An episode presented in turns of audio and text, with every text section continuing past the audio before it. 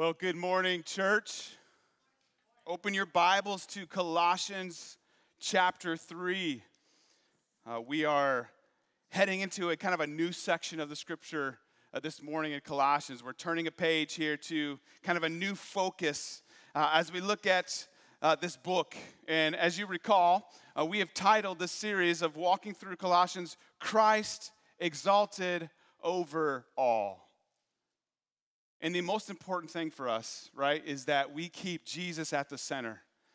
And all throughout this beginning of Colossians, Paul's made it very clear that Jesus rules over all. Jesus should be preeminent. Jesus, in other words, should be first place in our lives. And what was happening in the church is that there were these teachers coming in trying to add to Jesus.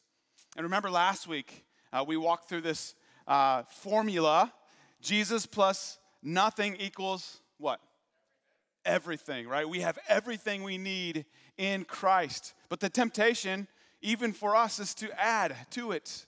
As we saw last week, there are three things, three temptations that were coming their way. And if we're not careful, we can fall into these things too. Things like legalism, where we are making up rules that we need to follow in order to be made right with Christ, apart from the fact that we are saved by grace alone, through faith alone, in Christ alone. We're not saved because we add these other rules. Those are the rules. By grace alone, through faith alone, in Christ alone. We're saved that way. Uh, we're, also, if we're not careful, we can be caught up in mysticism. Mysticism This is this idea that we can have some kind of super spiritual communion with God that nobody else has access to.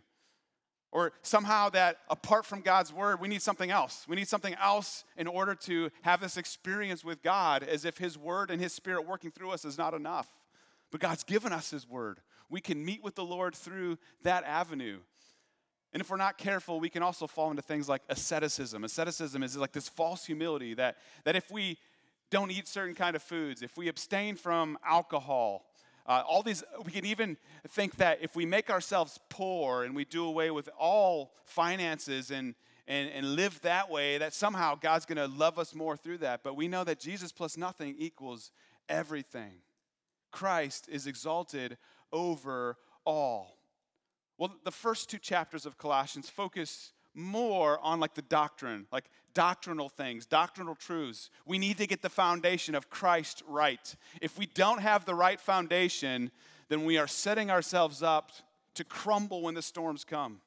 Get the right foundation. Christ exalted over all. We're saved by grace alone, through faith alone, in Christ alone. You're probably going to get sick of me saying that if you come to this church long because we need that foundation. We cannot afford to build on something else than Jesus. So now that we have established that foundation, Paul is moving over into putting that doctrine into practice.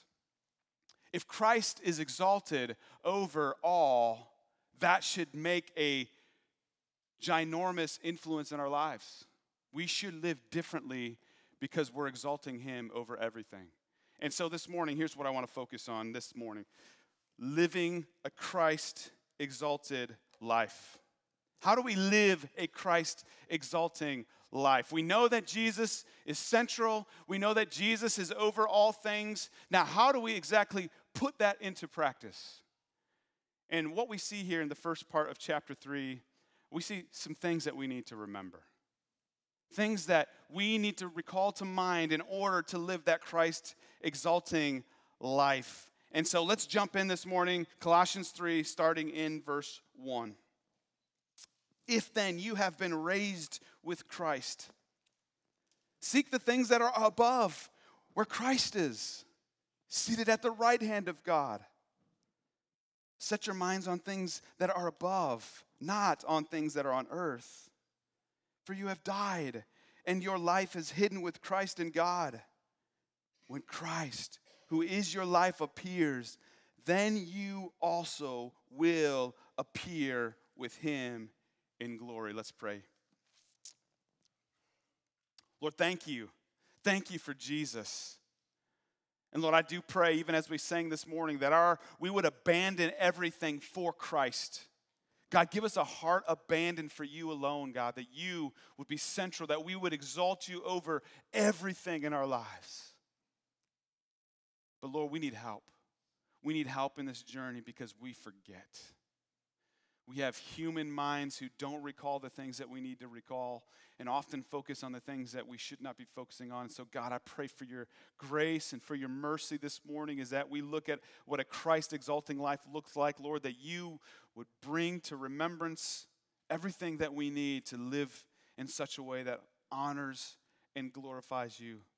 And so, Lord, I pray as I speak that you would Give me the words to say that you would remind me of everything that I've studied that's fruitful for maturity in Christ and protect me from saying things that would trip people up or make things confusing. And Lord, give us the gift of illumination that you would open our eyes and our hearts to your word and what you have for us here in this text. And God, I pray that it would produce in us a Christ exalting life. I thank you that your spirit is with us and show up in power now. Meet with us as you already have this morning. In Jesus' name we pray. Amen. So, what does it take to live a Christ exalting life? The first thing is this we need to remember your standing. Remember your standing. Look at verse 1 again in chapter 3. If then you have been raised with Christ. What a great way to start. This is this, by the way, this raised is this understanding of really a co resurrection. If you have been co resurrected with Christ, we know that Christ died on the cross for our sin and then he rose again. And if that's true, that we have been resurrected with Christ, this is not a question of, well, if that's happened, like, hey, if you go to the, your car today and happen to go to Walmart, can you grab something for me? That, that's, that's a, that might happen. That's not this kind of if then statement. This is a if then, this is actually true. I think a, a better translation that maybe would help us understand would be since. So, believers in Christ, since you have been raised with Christ. Do you realize that's our standing this morning? If you have repented of sin and placed your faith and trust in Jesus, that you have died to your sins and you have been resurrected with Christ. This is something that has happened to us upon our repentance. So, what does it actually mean that we have been resurrected? What is Paul saying? He, he's saying this that your standing now is with Jesus. God looks at you and views you as redeemed. He reviews you as righteous. The righteousness of Christ has been placed upon you. Ephesians 2 6 says that we are seated with him in the heavenly places. It is our position with him. He considers us saved, rescued, a believer in Christ, free from the power of sin. This is ours if we've repented. And the fact that we've been raised with Christ means that at some point we died. At some point, we faced death. And the reason Jesus died was because of our sin, right? He hung on the cross not because of his own sin. He wasn't facing the punishment that he deserved. He was facing the punishment that we deserved. It was us that should have been up on that cross. It was us that should have had the wrath of God poured on us. And yet God poured his wrath on his son that we would be made right with him. And upon our repentance, our understanding of sin, and our turning to Jesus, we then die to our sin. But if you're like me, you ask the question, then why do I still live as though I can't get past sin? Why do I still wrestle through it? Well, here, here's what it means that we have died with Christ, that we've been raised with Him. It means that we have broken any connections that we had with the values and the life of this present world. And our resurrection with Christ united or connected us with a new way of living, a new set of values. We no longer value the things that the world values. We may struggle with them, but we now have the power to do away with sin and to live in these new values, to live for the glory of God alone, not for my glory, which is what we're all accustomed to when we are born in this world. Colossians 2, 5, 7, uh, I'm sorry, 2 Corinthians 5, 17 says uh, that the old way of living has passed away. Behold, the new way of living has come. And so, as believers in Christ, we experience things like conviction of sin. which is an absolute gift from Him. That when we go astray, that when we start building our foundation on something else, if the Holy Spirit dwells in us, and if you are a believer, the Holy Spirit dwells in you, the Holy Spirit will not let you continue on in that sin. That's because you've died to sin and it no longer feels right. It no longer feels natural. Do you ever wonder why the world loves sin? The world loves sin because it's alive to sin. and so, as believers in Christ, we should not be surprised when the world values the things of this world. It's their nature. We have a new, we have something new in us because we've been raised with Christ. We have a new standing before God, and so therefore we are convicted of sin. We see the world and we hate the sin. We hate death. We hate abortion. But the world doesn't understand those things. But we need to remember our standing before God. It helps us too, right? Because we have seasons where we can find ourselves going astray, or we can find ourselves like dabbling in the things of this world. And when we remember our standing, wait a minute, Christ already paid the sin for this. Why do I want to keep doing this when Christ took care of the power over sin? The only sin, power that sin has over us is the power that we give it.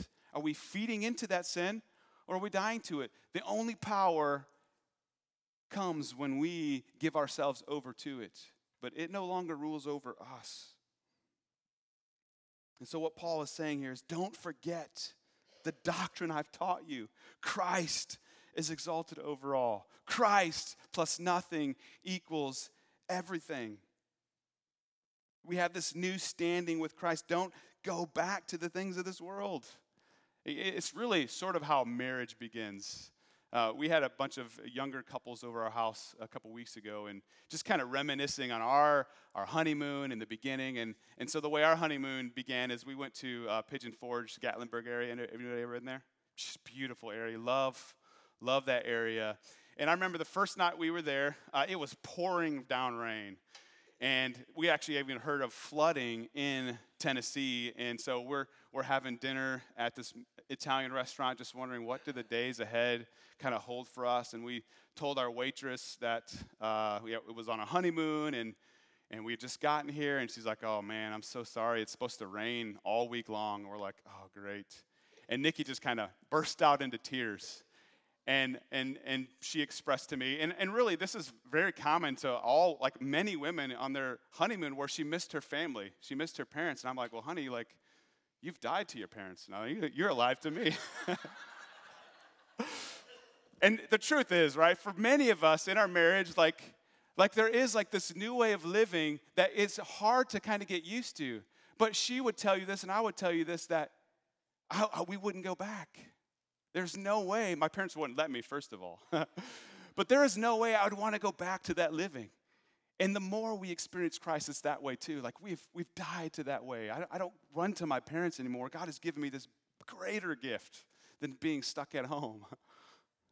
Kids, it's okay. It's really great to be at home, by the way. But you understand what I'm saying. Our standing, we have this new standing that is greater than our standing that was before.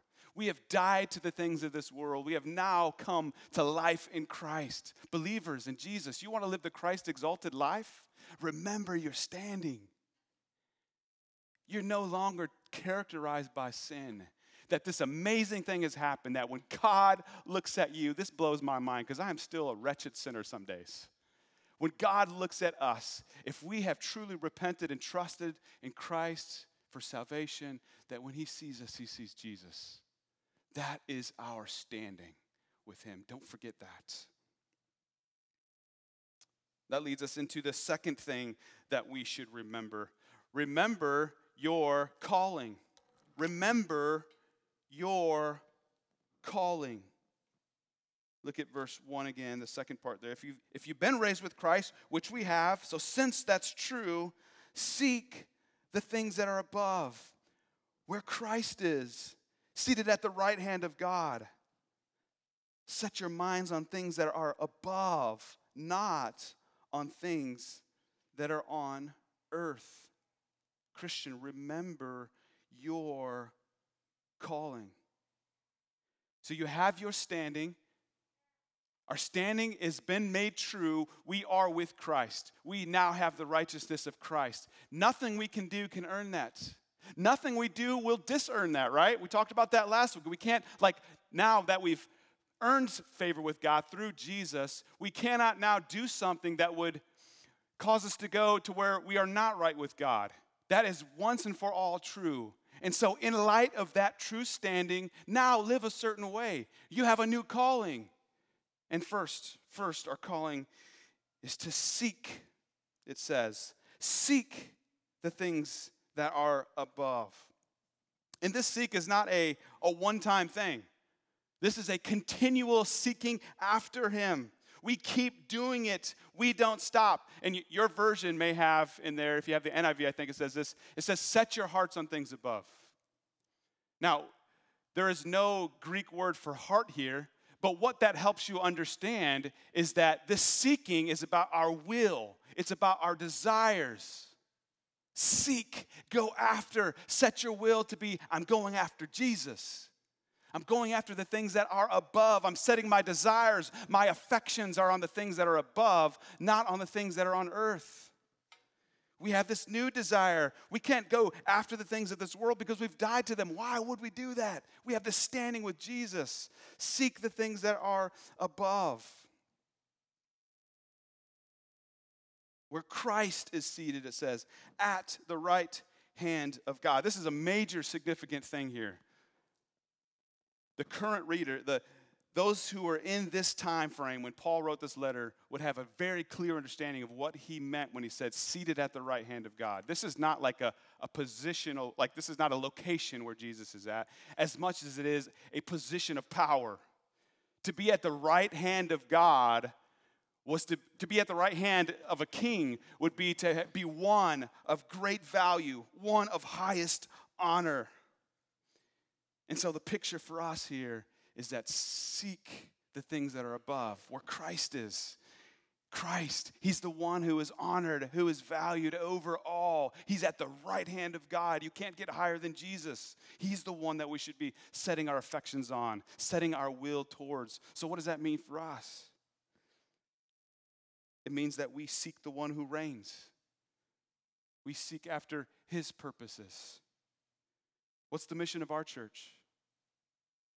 glorify God. Right? Everything we do is for what? Is for His glory. We go to work to do what? To display His glory. That means we work hard. It doesn't mean we're lazy because we're thinking about heavenly things. We work the hardest of anybody there because we're not working for a paycheck. We're not working to impress our bosses. We're working in such a way where God is glorified and honored. We seek His purposes, His plans. What does He have for us? Sometimes his plans aren't what we want, are they? Often they're not. And often he leads us into directions, he leads us down paths that lead us to places that we never would have gone before. But in our faithfulness to Christ, he's led us there. What is his plan for you? We seek the one who has all power. And then we also view everything through the eyes of Christ. We view things with an eternal perspective. When we seek the things of the above, it looks drastically different than the things of this world, right? The world values very different things. And we must be sure that we set our affections on Christ because desire drives us, doesn't it? What we set our hearts on will drive us one way or another. And we are called to seek the things that are above. Not only do we seek the things, not only do our will and affections, do we bend them towards Jesus, but we also set our minds on things above, as it says there in verse 2. Set your minds. This is continuous as well. This means to think. Fill your thinking with the things of God. Your inner disposition is one that focuses on the things of the Lord hold your view on to Jesus, right? Set your mind on it. Hold it in your view. Paul, what Paul is saying then is, hey, look, your, your nature, you're going to want to go back to your old nature. You're going to want to start thinking of things of this world. You're going to be tempted. You're going to have hard things come, and you're going to remember the life before, right? Remember the Israelites? when God led them out of Egypt? Remember how, how often they complained in the desert? Like, remember Egypt? Like, we had food, we had such good things, and neglecting all the negative things that had happened. That's what, hap- that's what can happen for us. So we need to intentionally put time and energy into setting our minds on the right things. And I love what Philippians 4 8 says. Finally, brothers, whatever is true, whatever is honorable, whatever is just, whatever is pure, whatever is lovely, whatever is commendable, if there is any excellence, if there is anything worthy of praise, think about these things. Living a Christ exalting life means having Christ exalted thinking. The reason why so many people struggle in their faith is because they don't spend their time thinking on things above. What happens when all of our thinking is focused on things of this world? That's where anxiety comes. That's where despair and fear and anger is because our attention has been taken off of the exalted Christ and focused on the things of this world. You know, this week even, I found myself like nearly overcoming anxiety, just allowing some things that were going on to flood my thoughts, to captivate my heart. And then I'm studying the scriptures, and God is saying, Ben, what are you setting your mind on? You're setting your mind on things of this world. And so then, as I began to pray through that, I was reminded of one of my favorite. I mean, there's so many. I have so many favorites, but uh, Psalm 27 1. I love this. The Lord is my light and my salvation. Whom shall I fear? The Lord is the stronghold of my life. Of whom shall I be afraid? Where do you find your hope? What has rescued you? Who has rescued you? And if Jesus is the creator, if Jesus is all powerful, if Jesus is supreme, if he is exalted over all, and I am in Christ, then who am I to fear? Believer, who do you have to fear? Maybe, you, maybe all weekend long you've been dwelling in anxiety because you know that you are facing a conversation with a boss, your boss this, this week, that you're dreading. But listen, believer in Christ, the Lord is your light and your salvation. Whom shall you fear? The Lord is the stronghold of your life. Of whom shall you be afraid? Maybe you did screw up and maybe you might face serious consequences, but Jesus will never leave or forsake those of whom he has rescued. Remember your calling. God has given us what we need for life and godliness. He's given us what we need to make it through these trials that we face. We've been singing a song from based off Psalm 46, 1 through 3. This is what Psalm 46 says. Something that I've loved this song of just remembering, remembering. It's been going through my mind, and I'm setting my thoughts on things above, setting my mind on things above, not on earthly things. God is our refuge and strength, the very present help in trouble. Therefore, we will not fear, though the earth gives way, though the mountains be moved into the heart of the sea, though its waters roar and foam, though the mountains tremble at its swelling. Even now, if the floors in here started to tremble and an earthquake came and rattled our country, what the psalmist here is saying is that our refuge is not based on things of this world. Our refuge and strength does not come from a healthy bank account. Our refuge and strength doesn't come on having good health.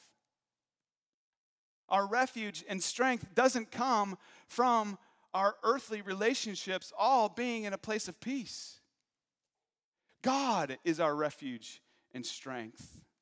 We need to be watching what we are thinking.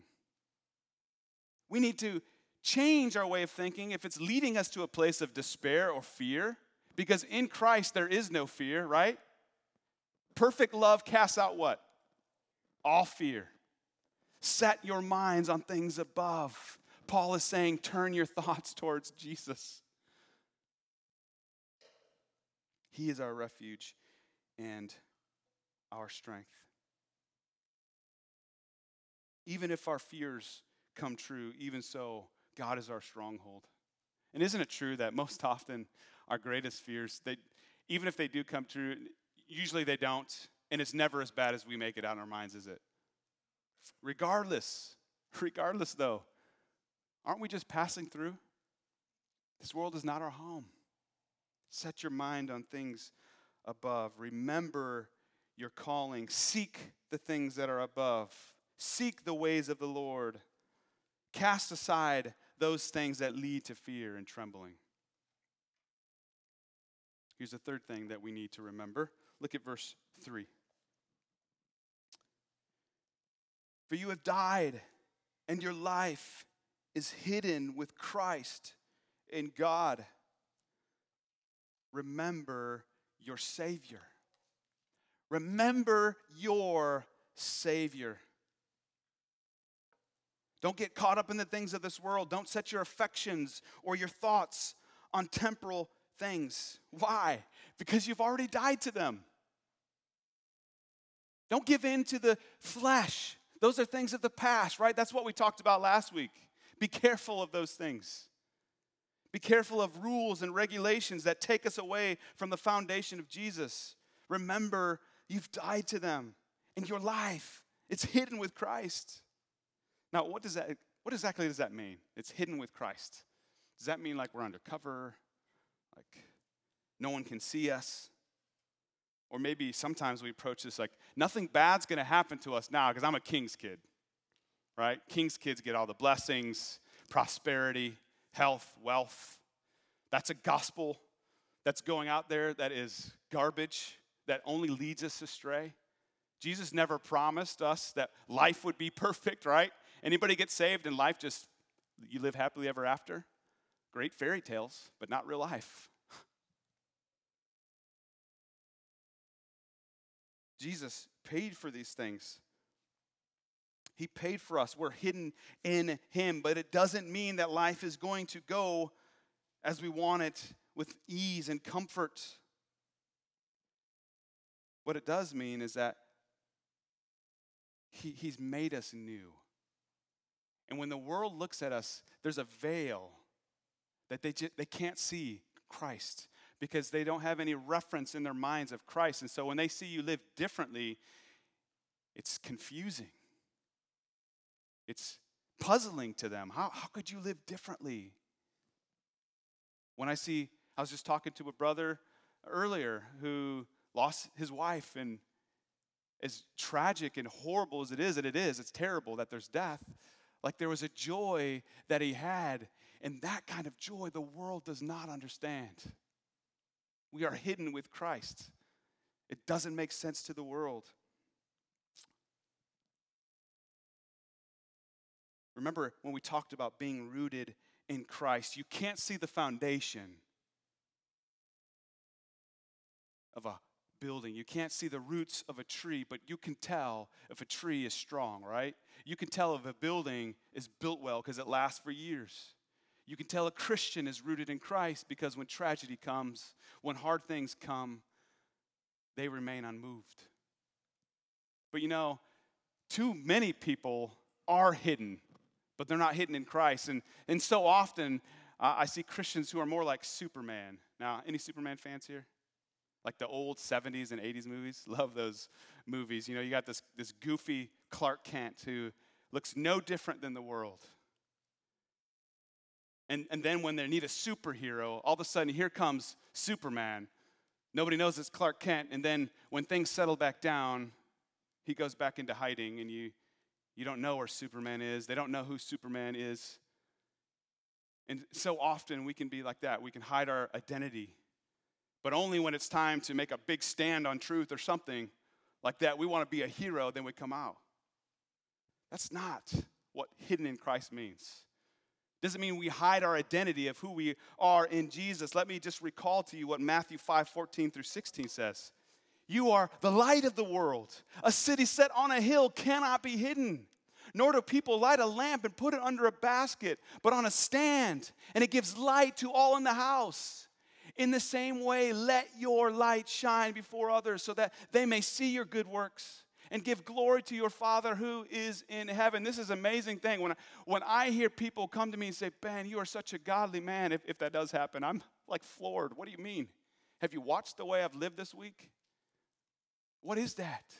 We're hidden in Christ. And if anyone ever comes to you and says, Thank you for your example in Jesus, reflect it back to Christ, right? That's what we're called to do. Give glory to the Father who somehow is working through you. That's the way I think we should approach it. I don't know that you, I don't understand why you would see that. All glory to God. That's what it means to be hidden in Christ. And when other believers look at you, they don't see you, they see Christ working through you. Let your light shine. Do people look at you at your jobs, in your neighborhoods? Do they see a difference in you? Or are you like every other person? No difference. To live a Christ exalted life means that we remember Jesus. He paid the price for our sin. And at that moment of salvation, He gives us His Spirit who guides and directs us, conforming us to the image of His Son. What do you look like? Remember what Jesus has done for you and that this has nothing to do with your performance. How can, how can we be boastful? Like a proud Christian should be the most oxymoronic thing in the world, right? because we did nothing to earn our salvation, and therefore we have nothing to boast in. Paul said, I have nothing to boast in but Jesus. And when we remember our Savior and what He's done, we can't help but be humbled, and we also can't help but live differently.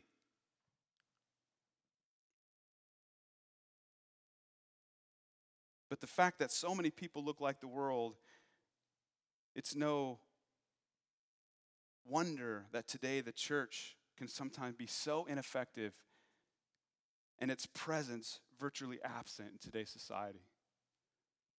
May we be a church that goes out not reflecting gospel community church, but may we be a church that goes out and reflects Christ.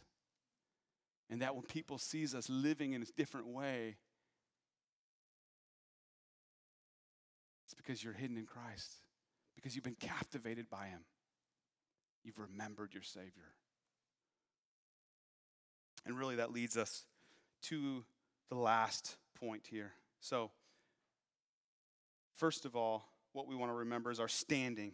We have been raised with Christ, seated us in the heavenlies. That standing is finished, that work is done. And in light of that, though, we have this calling, right? We have this calling to remember to seek the things that are above. Set my will, my affections on Christ. Set my mind, my thinking on Christ. Remember your calling. Remember your Savior, that you're hidden with Him, and that when people see a difference in you from the rest of the world, is because of Jesus' work in your life. But also, remember this remember your future. Remember your future. Look at verse 4. When Christ, who is your life, appears, then you also will appear with him in glory. The world is not easy, is it? It's relentless. Here we are, all this hope of 2021 being better than 2020. And here we are, three weeks in, and it's picking off right where it left off, right? The world is a mess, it's a wreck. And sometimes we can put all of our hope in what's going on in this world. We can get full of anxiety and despair because of the things that we see going on.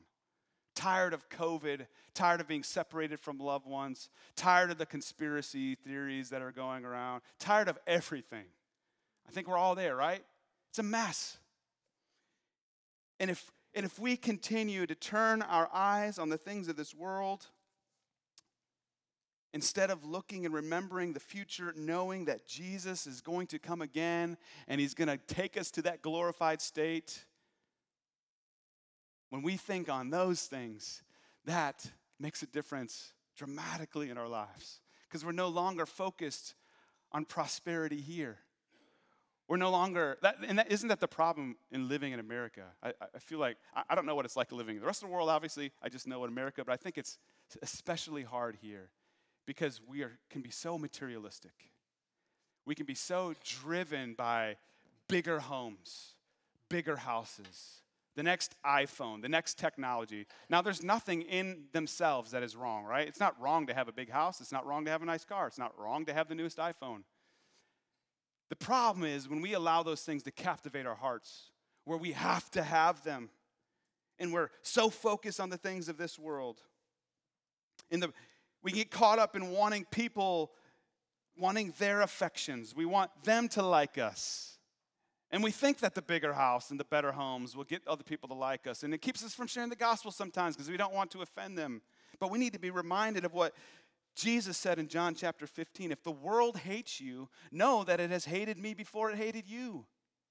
If you were of the world, the world would love you as its own. But because you are not of the world, but I choose you out of the world, therefore the world hates you. Do you realize that? The world hates you. If you love Jesus, the world hates you. It hated Jesus, it will hate you.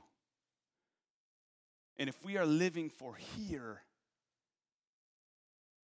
we're laying our lives on a foundation that will crumble. Don't let the things of this world consume you. Instead, Matthew 6:19 says, "Do not lay up for yourself treasures on earth where moth and rust destroy and where thieves break in and steal." Our houses can burn, our cars can be stolen, our money can disappear, our jobs can be taken away.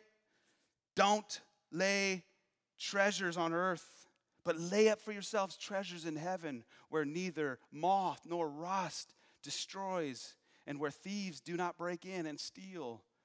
For where your treasure is, there your heart will be also. Remember your future. Your future does not rest here.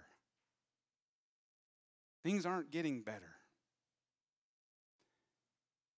And Jesus is coming soon. We don't know when, we don't know the time, but we know he's coming back. And when he comes, verse 4, you also will appear with him in glory. That veil will be taken off, and people will be able to see Christ, and everyone will worship. Do you realize that? Every knee will bow, every tongue will confess. But for some, it will be too late. Have you bowed your knee to Jesus? Have you surrendered your will and your affections to the Savior who died for you? Listen, Jesus doesn't call him to call us to himself to take away our freedoms. That's what we think sometimes. We think, well, God just wants to take away my fun. I can promise you this, and I know many of you could promise the same. The treasures of this world are fleeting. And you get it, and it's just not satisfying. You just want a little bit more. I remember, you know, we're going to head up here on, to the Super Bowl soon. Um, Tom Brady, I remember several years ago, got interviewed. And after his third championship or something like that, they asked him, How's it feel? Man, you got all these championships. And he's like, To be honest, I was just like, Is that it? Like, this is it? What a picture of what this world has to offer. It leads us saying, Is this really it? And Jesus says, No. Hebrews 13, 14 says, For here we have no lasting city, but we seek the city that is to come. Remember your future. I know many of you have shed tears. I have shed tears of the sorrows that this world has to offer. So many sorrows so much pain, so much disease. And anybody here sick of cancer? Sick of it. But our treasure's not here. Jesus is coming, and when he comes, he is going to wipe every tear. When we enter glory, when he comes back, he's going to say, Cry no more. Cancer will be done away with. Broken relationships will be done away with. Sin will be completely done away with for believers in Jesus. So endure, Christian. But listen, if your eyes are focused on prosperity and things going well for you here on this earth, you will not live a Christ exalting life. We mourn as Christians, but we don't mourn as those without hope. We have great hope. We have a true hope. Our future lies with Christ. And all the suffering that you're dealing with now will be done away with. Amen? So, you want to live a Christ exalted life? You want Jesus to be reigning supreme? Remember your standing. Remember that you have been risen with Christ. The power of sin no longer controls you. Remember your calling in light of your standing in Christ. He calls us to continually seek after Him. Seek the things that are above. Set your mind on things above. Remember your Savior. You're hidden with Him, He's making you new. Remember your future. This world is not your home, it won't satisfy. Only Jesus will satisfy. He's going to wipe away your tears. He's going to take away all suffering. Don't fear the one who can take away your body, fear the one who can take away your soul. And if you find yourself here wrestling with where you stand with Christ, I'd love to spend some time. I'll take whatever time it needs to help you wrestle through that. But you can leave here with full assurance of where you're standing with Christ is. May we be a church that lives a Christ exalting life. Let's pray. Father, thank you. Thank you for your word. I'm amazed the deeper I get in, the more amazing your truth is, Lord. You have given us what we need to live a Christ exalting life. And God, my prayer is that you would open our eyes to realize that that kind of life is a life worth living. That kind of life is a life that produces everlasting joy. So keep us from being sidetracked from other things. Keep us from being worldly minded. Keep us from building treasures here, storing treasures here on earth. Help us to store our treasures in heaven where rust, where rust and moth cannot destroy. Remind us of our future, our standing, our Savior. God, give us a heart abandoned to you. Ever after you alone. God, may we say with full assurance gold and silver, take it. All I want is you, my Lord. God, produce in us that kind of life. Thank you for your word. Thank you for Jesus. It's your name we pray. Amen. Won't you stand and let's sing this in response.